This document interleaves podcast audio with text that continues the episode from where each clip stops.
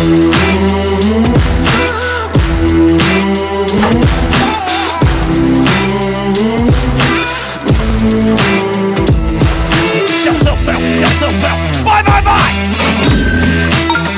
the AM FM 24 7 radio network, broadcasting from AM and FM stations around the country.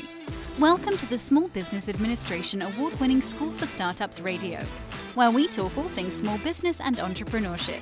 Now, here is your host, the guy that believes anyone can be a successful entrepreneur because entrepreneurship is not about creativity, risk, or passion, Jim Beach. Hello, everyone. Welcome to another exciting edition of School for Startups Radio. It's December 8th. I hope you're having a great day, making some money, and going out there and taking over the world. We have a fantastic show today. Two great entrepreneur stories to share with you. First up, we have Julie Wainwright. She is the founder of The Real Real and has started a new health company. We will learn about it in just a second. And then Dan Whaley will be with us. He allows you and his new company, uh, Hypothesis, to comment on any content. Wow, that would be cool. Imagine that. You read a story and you can content or you can comment on it. I've lost my mind. We got to get started. Let's go ahead and do that. Julie Wainwright, you know her as the real real. You have probably bought, sold high end luxury items on the site. She started it uh, over a decade ago, and it's now grown to the brand name that it is. She is now working on a new company called Ahara, which is a personalized nutrition company. She started it uh, just a year or so ago, and it already has announced $10 million in seed funding for the launch. Julie Wainwright, welcome to the show. How are you doing? I'm great. Thanks. Nice to be here. So you commented that you read all of the entrepreneurship books and you said, quote, more should be said. They're leaving something out. They're leaving out the brutal truth. What is that truth, Julie? Oh, there's so many truths. Look, um, I do have a favorite book, and if people read these books, I would say the unparalleled book for me was Shoe Dog. And what I loved about that book, I'm going to switch it up here a little and say what I love before I talk about how things can be improved. What I loved about that book, I thought I knew the story. Obviously, I didn't. I knew the brand, of course, Nike. But then it was there was they weren't hitting you over the head with here's what I learned. It really was taking you on the journey of creating a company. And as an entrepreneur, I find that much more inspiring and interesting than just saying this here are my key lessons I learned. You can work the lessons in without knocking people over the head. And most of the books are on the key lessons and to be honest, they get redundant and it's not it's not an interesting read. And i think to be an inspire first of all entrepreneurs inspire me. Um, and i love reading their stories which includes all the good things that went um, along the way and all the obstacles and how they overcame them. That's interesting and you don't need to knock people over the head with your key learnings all right, very true. What are some of the stories that stick out in your career and the lesson that you learned from it? Tell me a story. Oh, no, you're already on the lessons learned. Look, I mean, let's let's just talk about for a moment when I started the Real Real, and um, the first year I didn't take in VC funding; it was all seed, and then I went out to raise venture capital. Now, let's just talk about women and raising money it used to be women founders got 3%. Now it's below 3% and hovering around 2% of all capital. So already you're sort of against the odds. And obviously, we don't know the top of the funnel. What I mean by that is how many women they saw. But I guarantee you it's more than 3% of the deals. So that's number one. Number two, because you're a female, and I was an older female when I started the Real Real, um, you're meeting with young young, sort of white men in most cases.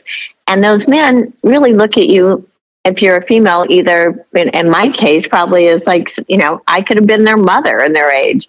And then it just, instead of looking at the business proposition, um, it just the conversations get really, really silly and honestly demeaning. And I, I've, I've never said in, I've sat in on some men pitching as sitting in in a VC, but I've never seen some of the things that we experienced when I was out raising capital. Um, and really silly things. So, like um, when I'm out talking about the resale market and how eBay alone doesn't authenticate, they can't handle luxury and this young guy puts his foot on the table and he's like, See this shoe? As if like I couldn't see it. He had his foot on the table. And I'm like, Sure, I see that shoe. He goes, I've had that shoe for five years. What do you think about that? I said, I don't think you're my customer. You know, it's sort of things that, you know, they're just ridiculous. Instead of treating actually anyone that comes in with a business plan with respect, starting a business is hard, raising capital is hard. And if you've got a meeting, the best VCs and the best people in the business actually either consider it seriously or give serious feedback. But I would say those people are few and far between. So there's, but there's a lot of stories in the resale business just because of the nature of the business. Um, but every entrepreneur has their own challenges, and um, it's having said all of that, I it's the best, it's the best gig ever if you've got that entrepreneurial bone in your body, if and you really just take risks and get going, it's so exciting. Even when it isn't working, it's exciting and it's instructive. I just want to say one thing, Julie, and I don't say this to demean your experience. I promise you that. I found those people to be jerks and a-holes also. And I don't think that it was the fact that you were a woman. I think it's the fact that they're jerks and a-holes and they look down on everybody and so yeah, you know, I, am not going to yeah, diminish your story as a woman. No, I'm no, not trying no. to do Look, that at all. I also you're found them to be right. jerks. No, you're probably right. I mean, there's a huge elitist attitude. But having said that, the numbers don't lie. So there's something else going on when right, females right. go out to raise that. money. Yeah, there that. is something else going on. But I would say in general, uh, especially if they've had like one success, which, you know, they backed one successful entrepreneur, they tend to accredit themselves with picking the right one instead of the amazing entrepreneur who probably gave up 90% of their life to make it happen over a series of years. So I'm, I'm there is absolutely an elitism happening in the venture capital world without a doubt, but women just have a much harder time. I don't know that. that that's definitely true. All right. Tell us about Ahara. I have a B12 deficiency and I have hyper hyperkalemia, which means I either have too much or too little potassium. I can't remember which. And maybe that's so it. here's what here's what you need to do and it's pretty simple so let me just give you the genesis of ahara during um, covid started looking at all kinds of nutrition apps out there and figuring out what advice is out there because it's really so confusing and there's biohackers and there's crazy stuff going on i thought where is solid nutrition advice I happen to know a medical doctor, Dr. Melina Jampolis, who changed her career a long time ago from being a medical doctor first and writing prescriptions to trying to be a preventative medical doctor and advising people on nutrition. So she is a nutrition physician uh, specialist. She's board certified. She's on multiple boards, same with the top nutritionists all over the world, of which uh, the medical doctors who have studied nutrition, is, there's only about 300 of them in the US. So her goal was to figure out how to prevent illness, not just correct it or put them on drugs after. The whole, when I started looking but Julie, at. you don't make any money that way. No, That's- but let me that's tell a you. horrible model. Uh-huh. So, so what what we've done with Ahara, and we're in a um, open phase right now, but the paywall is going up. So I'd encourage people it's going up very soon. We have three different levels. We have what you do is you take a health survey, and there is an algorithm that then analyzes your diet and your lifestyle and any health information you put in, and it gives you a foundational report on how you should eat better. And then we have recipes that are personalized to what that report says. And on top of that, which is super cool, you can then choose to turn that into a grocery list. We've now integrated with Instacart, have those groceries sent to your house. And when you're dining out, we have a healthy menu parser that again is mapped to your personal needs. And you scan the menu, and the optimal nutritionally rich food will come up that map to what you need. So I'm not going to sit here and tell you how to fix your B12 deficiency because if you really want to get into precision nutrition, which in your case, it sounds like it makes a lot of sense, you go to the advanced level, which is testing. And in that, we look at a genetic test, which is a nutrigenomic test. It looks at how your body absorbs nutrients from a genetic level. An epigenetic test, which then tells you how your rate of aging is and what your internal age is, which actually then harkens back to not just what your genes gave you, but how what genes you've actually activated, which can be changed by diet and exercise. And then lastly, we have an omega and um, omega 3 test and a uh, vitamin D test. These are all at home tests. It's one big testing bundle. It costs $695. And with that, you get a detailed health report, a complete action plan. And again, your menu options are also, your recipes are there, the menu options are there. We also recommend supplements when food alone won't work, either because you don't like the food or, in fact, your body can't get enough, like vitamin D. Food alone uh, will not get enough vitamin D in your system, and this will help get the right dosage. So, all of this gives you advanced information and then later on, if you do want to retest, the rate of aging is probably the best test, along with the omegas and the vitamin D. And they're so critical. I have to say, last week I was speaking at a conference, um, and this woman came up and said she spent 18 months seeing doctor after doctor. And they kept telling her she was depressed and she had um, an anxiety issue. They kept wanting to write her prescriptions. And finally, someone tested her for vitamin D, and she had a huge vitamin D deficiency. And now she's been working her way up to a level, but her symptoms, which were all due in this case to a lack of vitamin D, have completely disappeared. And she would have been on heavy drugs for her, in theory, depression, but she kept fighting back and saying, I'm not depressed. I don't feel depressed. I have these other issues. So, look, food, what you eat is really, really important. And it's really clear one size does not fit all. The food pyramid is gone, it should be blown up. And now we can move to a level where you're actually getting precision nutrition information and guidance. And that's where Ahara comes in. Wow, Julie, amazing. What an incredible product and an amazing description of all of the services. They should hire you or something. Uh, yeah, there you go. They could be a spokesperson or something because uh, great explanation and uh, you make me want to do it. The 695, I was thinking about that. That's very expensive. But then I also thought, what if I were to just go to the doctor and get the tests done that this would include?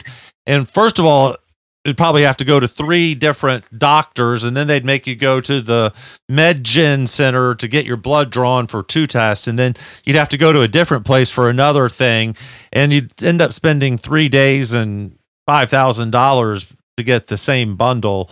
So, uh, Oh, easily, patient, but but but but really remember, fair. oh, you know what? Honestly, remember, doctors don't really know nutrition. No, they just absolutely right. yes. don't.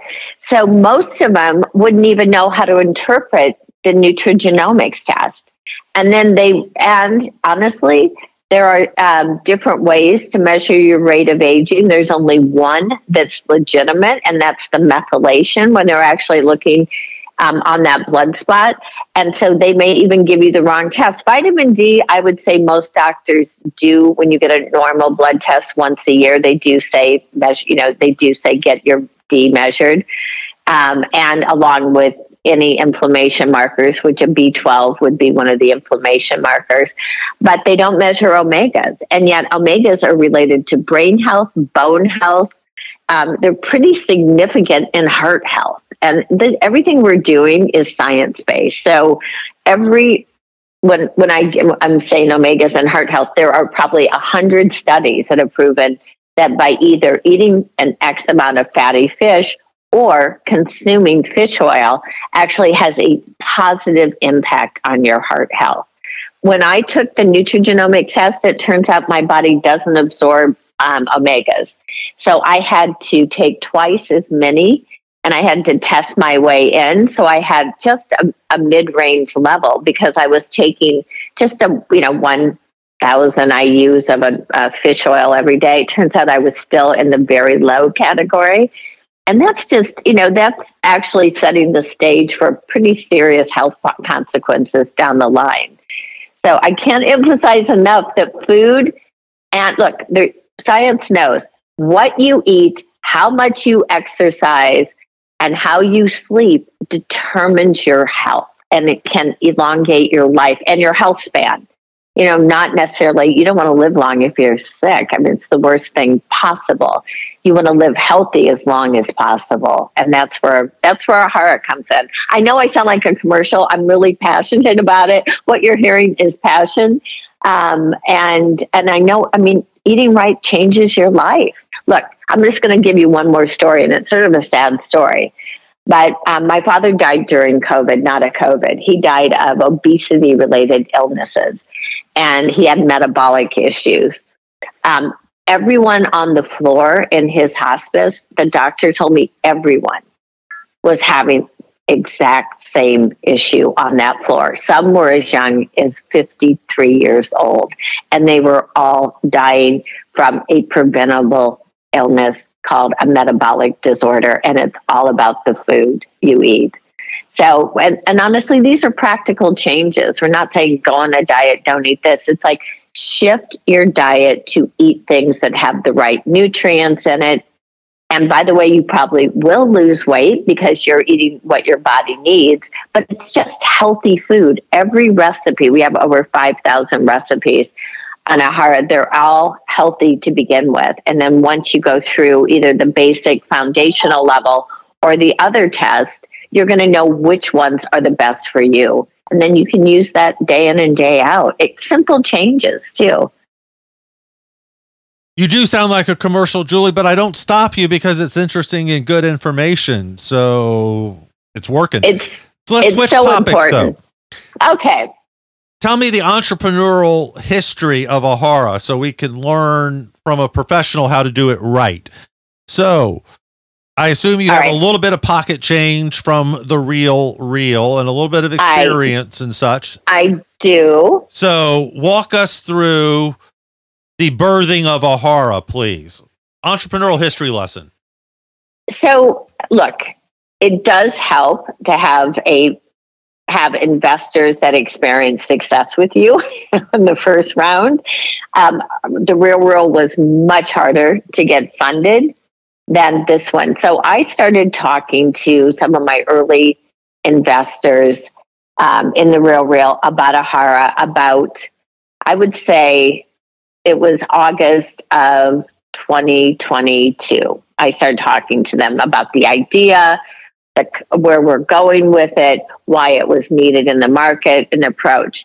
And I had left the Real Real in July.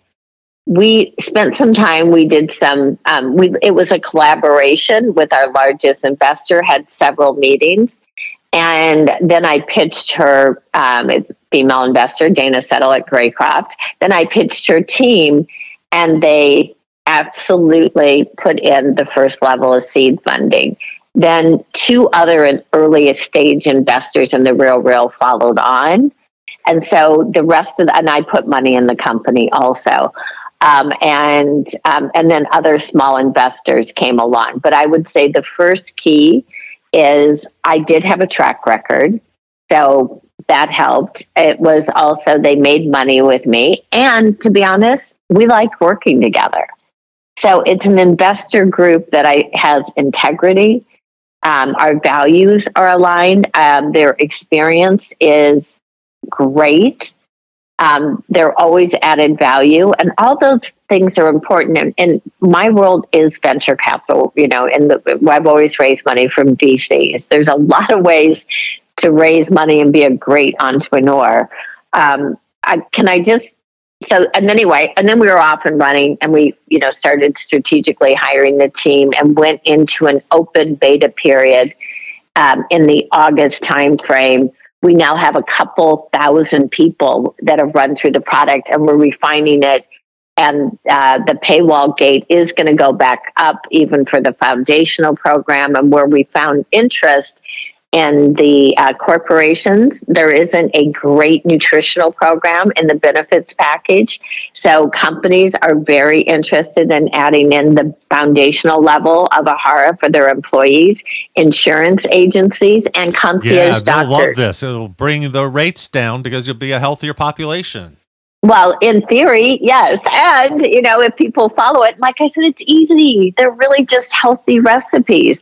And then the um, and healthy lifestyle changes. Um, when I say lifestyle, things like you need to eat more nuts and seeds. Well, how do you do that?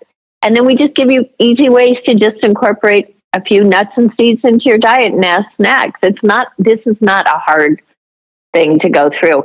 And then lastly, concierge doctors are starting to refer their um, patients to us because we do have a concierge level, which is a year of eating healthy along with a year of testing and nutritional consultation.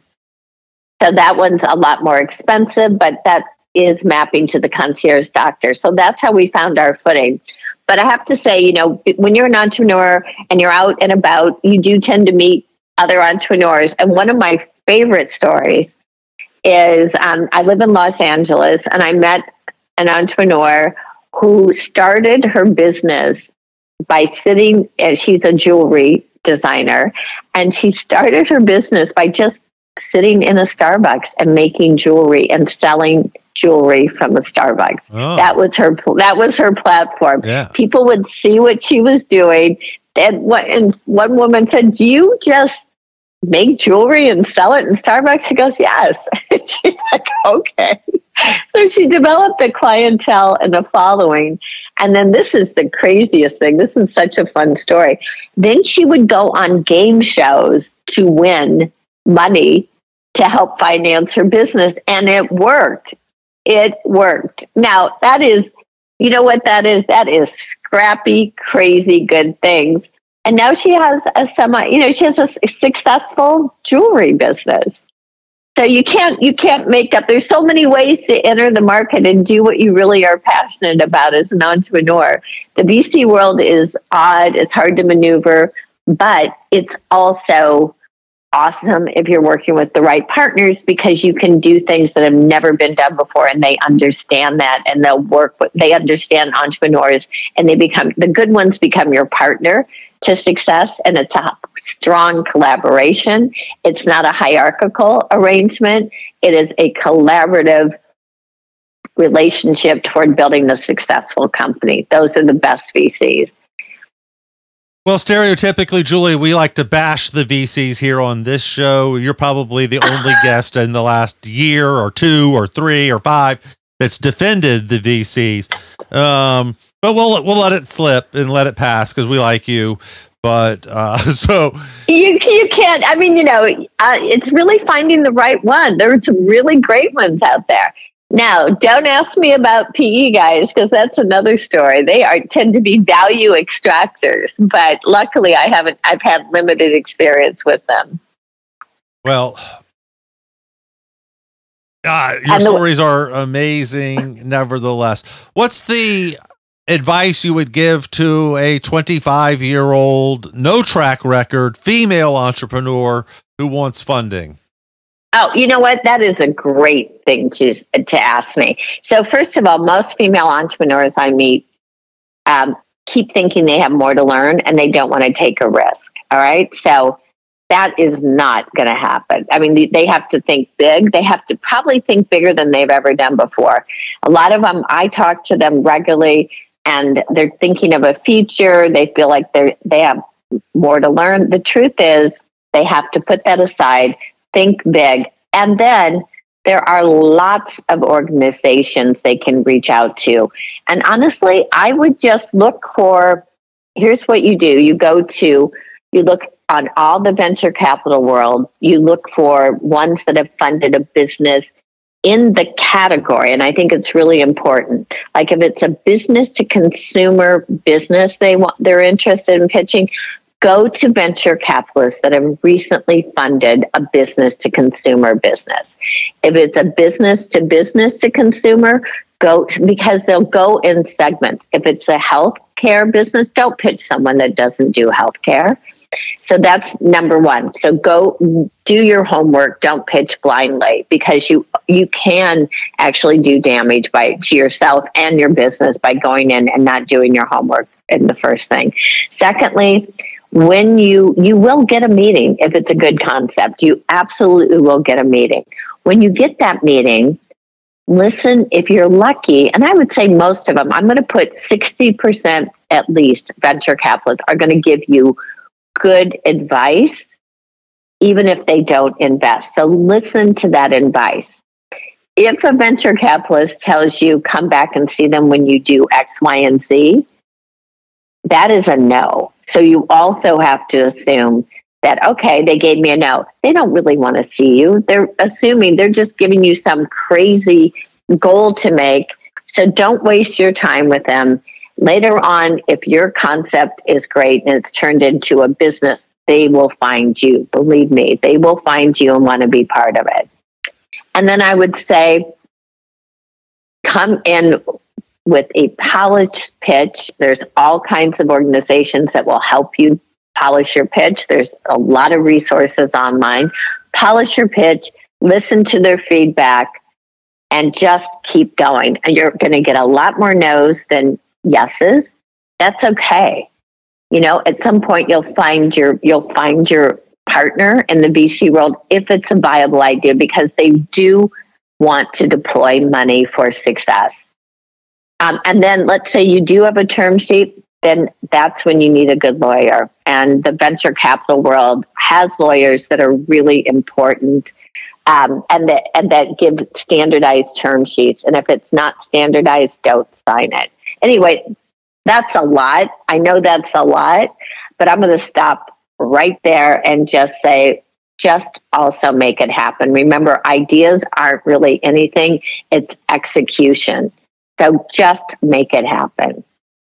Amazing advice, Julie. We're out of time. How do we find out more? Follow online, all of that.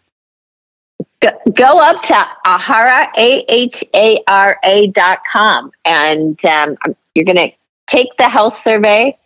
You will come out of it um, having some really good tools to help you get healthy and stay healthy. Fantastic. Julie, amazing story. Thank you so much. We'd love to have you back and hear some more. We didn't even talk about the real, real. We'd love to have you back. Thank you so much for being with us. Oh, I appreciate it. Thanks so much. We will be right back.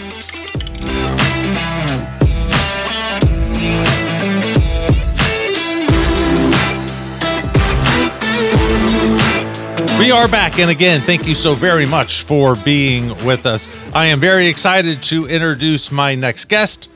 Please welcome Dan Whaley to the show. Boy, has he had an interesting career. If you've ever bought a ticket online and gone on an airplane, you probably have contributed to Dan's Porsche Fund. He started a company back way in the 90s called GetThere, which was one of the first SaaS companies that was eventually went public and was sold to Sabre with nearly 600 processing uh, employees while processing approximately 50% of the travel transacted online. Dan walked away with $9 trillion from that transaction. And since then, he's gone on to become a very uh, active entrepreneur. He started another company uh, I lost called oh where, where where did it go? Sauce Labs And that has led to the company we're going to talk about today, Hypothesis. It is an interesting uh, opportunity, a platform where you can go and contribute to any content out there. I think. Dan, welcome. How you doing? Uh, I'm doing great. Nice to meet you. By the way, I I was I was early and and instrumental at Sauce, but that, I did not start Sauce Labs. And if uh, if John Dunham, the founder of Sauce, is listening today, I just want to make sure he heard that. So um, I've I've been involved in lots of stuff, but that uh, I was not the founder of that company. I'm sorry, we're not that particular here. You know, okay. you, you're a founder if you were within the first ten employees. Yeah, that's close enough that, by our standards. I appreciate it. Yeah. Sounds good. Yeah, as I noted, you walked away with nine trillion dollars, Dan. You can tell we're not hundred percent fact based here. yeah, well, it was a wild ride spending all all nine trillion of those dollars. Let me tell you, it was, and you gave uh, it all to the Republican Party. I understand. yeah, and look how well they're doing. all right, tell us about hypothesis. Am I right? You can comment on any content hypothesis is a is a yes it's a super old idea which is that we should all that the ability to collaborate have conversation over anything you come into context with contact with um, should should be uh, a capability um, without all of the negative downsides of kind of what we see in social media today but more like the upside of the web itself um, in which we can all publish web pages and uh, and people can visit them. All right, so give me a, an, a, an example. I don't have a lack of opportunity to comment, I don't think. You actually do. So if you come to a random page on the web or a PDF uh, that, uh, you know, like a bill in Congress or something, you can't see the layers of thinking of other people on, tech, on top of that document. Um, you, there might be a Reddit post somewhere at a distance from that thing, or maybe a tweet about it. But um, when you're there on the thing itself, you actually can't uh, have a surprising lack of access to uh, to perspectives. All right, so that's a great example. I'm reading a bill that my state legislature is thinking of passing, and I want to make Correct. a comment. Walk mm-hmm. me through what happens and then who would stumble across that and how would i stumble across someone else's. So keep going. Right. Yeah so what we did is worked to bring this ability through the web standard process. It's kind of like having google docs on every page. So that's now a standard and what we're doing is bringing that capability to you as an open platform everywhere so it's kind of like the early days of the web. Uh, back then, the web was you know when it first came out, the web was a really cool idea. It was open. It's a standard. Anybody can make one, but there were very few web pages. So um, the, we're kind of in the boot up phase of this, the the beginning. Um, you can come to our website. Of course, we have an implementation of this, but um, it's also coming to Chrome natively to the browser. But basically, you'd be able to subscribe, discover, and subscribe to different uh, communities, different perspectives. And then when you're on the web, you'd be able to discover when those communities are talking about the thing that you're in. If you're familiar with Reddit and their notion of there are a million subreddits of all these different kinds of um, different communities, different interest groups. Um, it's like a world with a billion subreddits. Um, and but be, being able to discover those natively inside the browser when you're out on the web wherever you are. The problem with Reddit is it only works at reddit.com. It's not with you wherever you go. Right. So this sounds like it is, and I love Reddit, by the way. Uh, there's some great groups there. It sounds There's like some a, good ones and some interactive a Reddit that's pop up Reddit. Kind of a pop up Reddit wherever you are. Yes. Okay. Well, that sounds like a great idea. I love that idea. And how do you make money from that? So we are we we provide services. We're what's called a SaaS business. It's kind of like WordPress. Uh, WordPress makes uh, open source software that runs half of all pages on the web. And they also um, provide a service running that software for people for a substantially smaller group of those pages, but that turns out to be a really good business. We make open software that powers conversations everywhere over the web, and we make a business providing the service behind that for a smaller group of those uh, those com- communities. And what would the upgrade look like? So, what extra features would I get? Well, in schools where we sell now, we integrate into learning management systems, which happened since you and I were in school. But now every school in the world, this, the, the students all learn through these online systems. And we plug into those and let students collaborate over all their texts. So that's one upgrade that we provide in an educational context. We also provide these in research contexts, uh, and now we're moving to provide them in business context. All right. So would it sit on top of Slack then in a business context? An integration on top of Slack is one of the things that we're looking into, but most uh, the most common use case would not be on on top of another business platform you're using, but on top of another page that you're on. If you're a researcher at Pfizer and you're looking at a new piece of research that just came out, you'd be able to collaborate with your colleagues, with other peers in the field on top on top of that article, wherever that article was published, um, and whether it was uh, you were viewing it as PDF or as an HTML page. So there's a it, the power of this new paradigm is in its ubiquity. Um, the fact that it works everywhere over all kinds of content as a standard. Okay, that makes sense. And switching gears a little bit, Dan, tell us the entrepreneurial history. So, how did you get the idea for this? You were obviously doing other things and very uh, had the ability, the financial wherewithal, and reputation to do anything you wanted. What led you down this path? What were the first steps you took? Get us sort of up to speed on the building of the business prior to, say, launch date. What I experienced, like many of us, is that when I was reading news or reading information online, I had no idea, no sense of whether what I was reading line by line was accurate or not.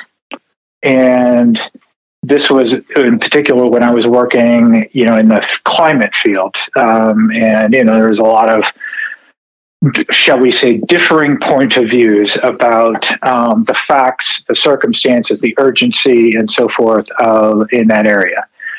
And, you know, you would see a lot of different points of view. And, you know, I would say, well, you know, I would see something mentioned and I would kind of think to myself, well, how how do I know whether that's the case or not? And how do other people, how can other people know that?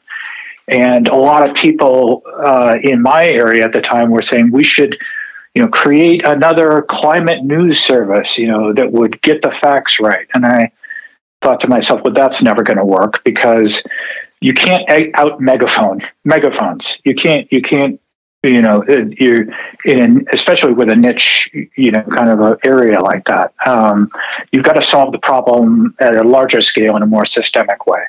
Uh, and so that led me on a journey actually that many people had been on before thinking about the uh, this kind of basic concept of being able to uh, have a conversation over anything and it turns out this idea is very old. It goes back decades, even before the actual formation of the web itself. Um, folks like Marc Andreessen, the origin, the creator of the first web browser, had this idea. He built it as a feature in temporarily, and then kind of turned it off.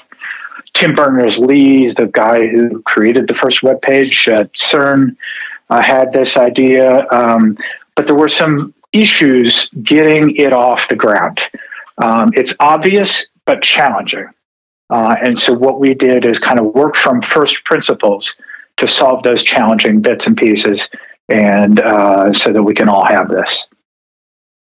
And you did a lot of the coding yourself. You're a coder. Uh, I I core, was a coder a long time ago. I wrote uh, my first company. I wrote all the code uh, for several years. Um, but this company, um, you know, uh, my role is more product and leadership. Uh, so those that's what I focus on now. okay. And so, how many employees did you have when you launched? One, me. Okay. And but when you say first- launched, Well, yeah. Uh, how do you define launched? Was that a sale where you got a upgrade client, or just getting the Well- uh, minimum viable out? What happened? Well, there's there's probably three different definitions of launched. One is when you fully commit to an idea. Um, the that second no is launch by this on this show. I'll tell you that. Okay. Because I've Very fully good. committed I- to like 19 different women and only married. oh, um, uh, that sounds like a whole episode in and of itself. Um, I would say when we when we launched, we had about uh, six people. I think. okay. And first sale, first income. First sale, first income, uh, we had fifteen. All right. And how'd that customer come about? What kind of customer was that? So we we launched we put a service out um, to allow people to you know comment on web pages right using this new kind of approach this new technology after we had gone through the standards process and some of the first users that started showing up and using it were students and teachers inside classrooms and they were using this to be able to um, work on their course the classroom material for the course um, and to have a, essentially a very a live classroom discussion, a private one over um, over all the material that they were using in a way that they couldn't do with the tools that they had. And they said, "This is really great. We can use this using your free tool, but." Until it's inside the learning management system, inside a Canvas or a Blackboard, if you're if your uh, listeners are familiar with those systems, which is which are these you know learning management systems that all students use today, then it's not going to really work for us. Um, you know, it won't be native to our experience, uh, and so we began to build the kind of additional shim, the additional uh, uh, code and systems that would allow us to to i- integrate with all these learning management systems. And we, you know, because we asked them, if we do this, would you pay for it? Because what we were offering at the time was a fully free freemium service, and they said they said yes, and we'll introduce you to the people at our schools who will cut the check. Um, and so our first uh, customer uh, was uh, was a, an institution. Um, I think it was our very first customer might have been uh, CSU Channel Islands um, who cut the first check. All right, very interesting. And as you grow now, is it more and more of the academic space, the research space, or is it into other spaces? Which way is the the path right now? Well, as these things go, it's a series of waves. So the biggest wave right now for us is the educational space. A growing area for us is in research, where we're starting to add customers. Um, but the next wave is probably is most definitely in the enterprise space uh, beyond that. All right. So when will I be able to implement it on my website? Uh, we run the world's largest Gizzard website for Gizzard retail, but also Gizzard information and you know Gizzardology, as we like to call it. Um, Well, you could do it right now. Actually, using the free version of our tool can be implemented on any website. all right, that's what I wanted to hear. And how hard would it be to make it work? How hard is the plugin? Say it's a WordPress Five site. minutes. Five minutes. We have a WordPress plugin. Wow. And so then your site would be would it have an icon on it, or how does it how does it interface the customer and get the consumer to actually want to click or get on it? Yeah, you'd be. You, there's a little uh, sidebar that comes out, uh, but uh, you know you can you essentially can highlight and comment on any sentence, um, and we give you little badges that you can put on your website to let people know that it's there, to let people know what the conversation, how the conversation's going, how many other people have you know been having a conversation, how many different communities or groups have commented here, etc. Very interesting. Well, this would be useful so for so many of our small business listeners. You know, if they have a bracelet website or an education site or a site about their book or whatever, this would be a great way to make the site more playful and interactive. Does it increase engagement? What does the engagement look like? It does increase engagement dramatically. Um, you know, when we're implemented, uh, for instance, in classrooms, it drives um, engagement up by many hundreds, uh, many, many multiples. Um, uh, and that's really the number one people why people the reason why people use it uh, because it's uh, for students their their level of comprehension, their level of engagement, and so forth goes up, you know, just exponentially. I mean, students, as you may remember from when you were in school, um, uh, you know, I, uh, you know, a lot of times didn't crack the book um, before class, um, and uh, you know, this really helps change that equation because when it's social and when other people are there with you, it makes it a lot easier. And that goes for the classroom, it goes for the research field, it goes for uh, life in general. Um, the social engagement is what drives the universe, really. And what do you think it would do to a retail site if you already have comments? Do you uh, eliminate the comments? Uh, how does it interact in that world? Uh, it, it, I mean, that depends. A, it depends on kind of what's there. Um, you know, we see comment the traditional way that comments were always implemented as a, almost a complete failure. Um, there's basically three major problems with the way comments have been implemented so far today.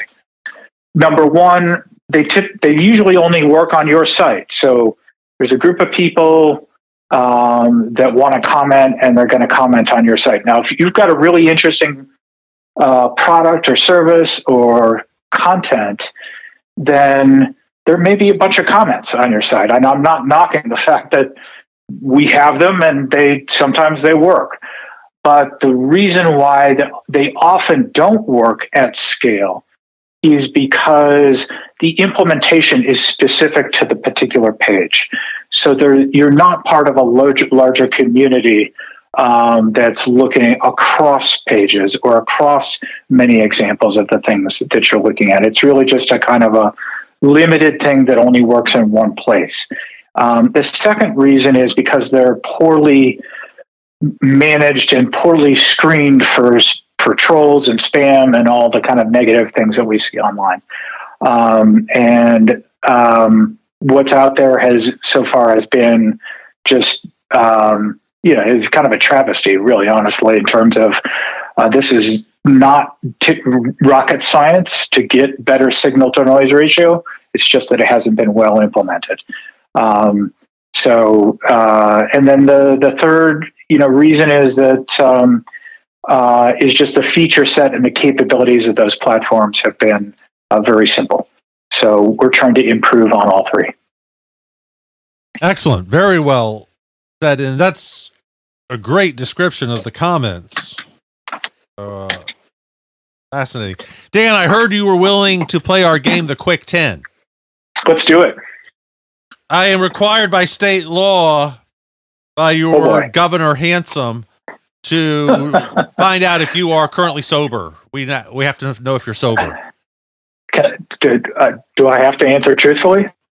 Uh, well, we actually encourage you to not be sober. To be honest, you know, if we if you're not sober, Well, if you're if you're sober, we're going to give you the opportunity to pause and change that.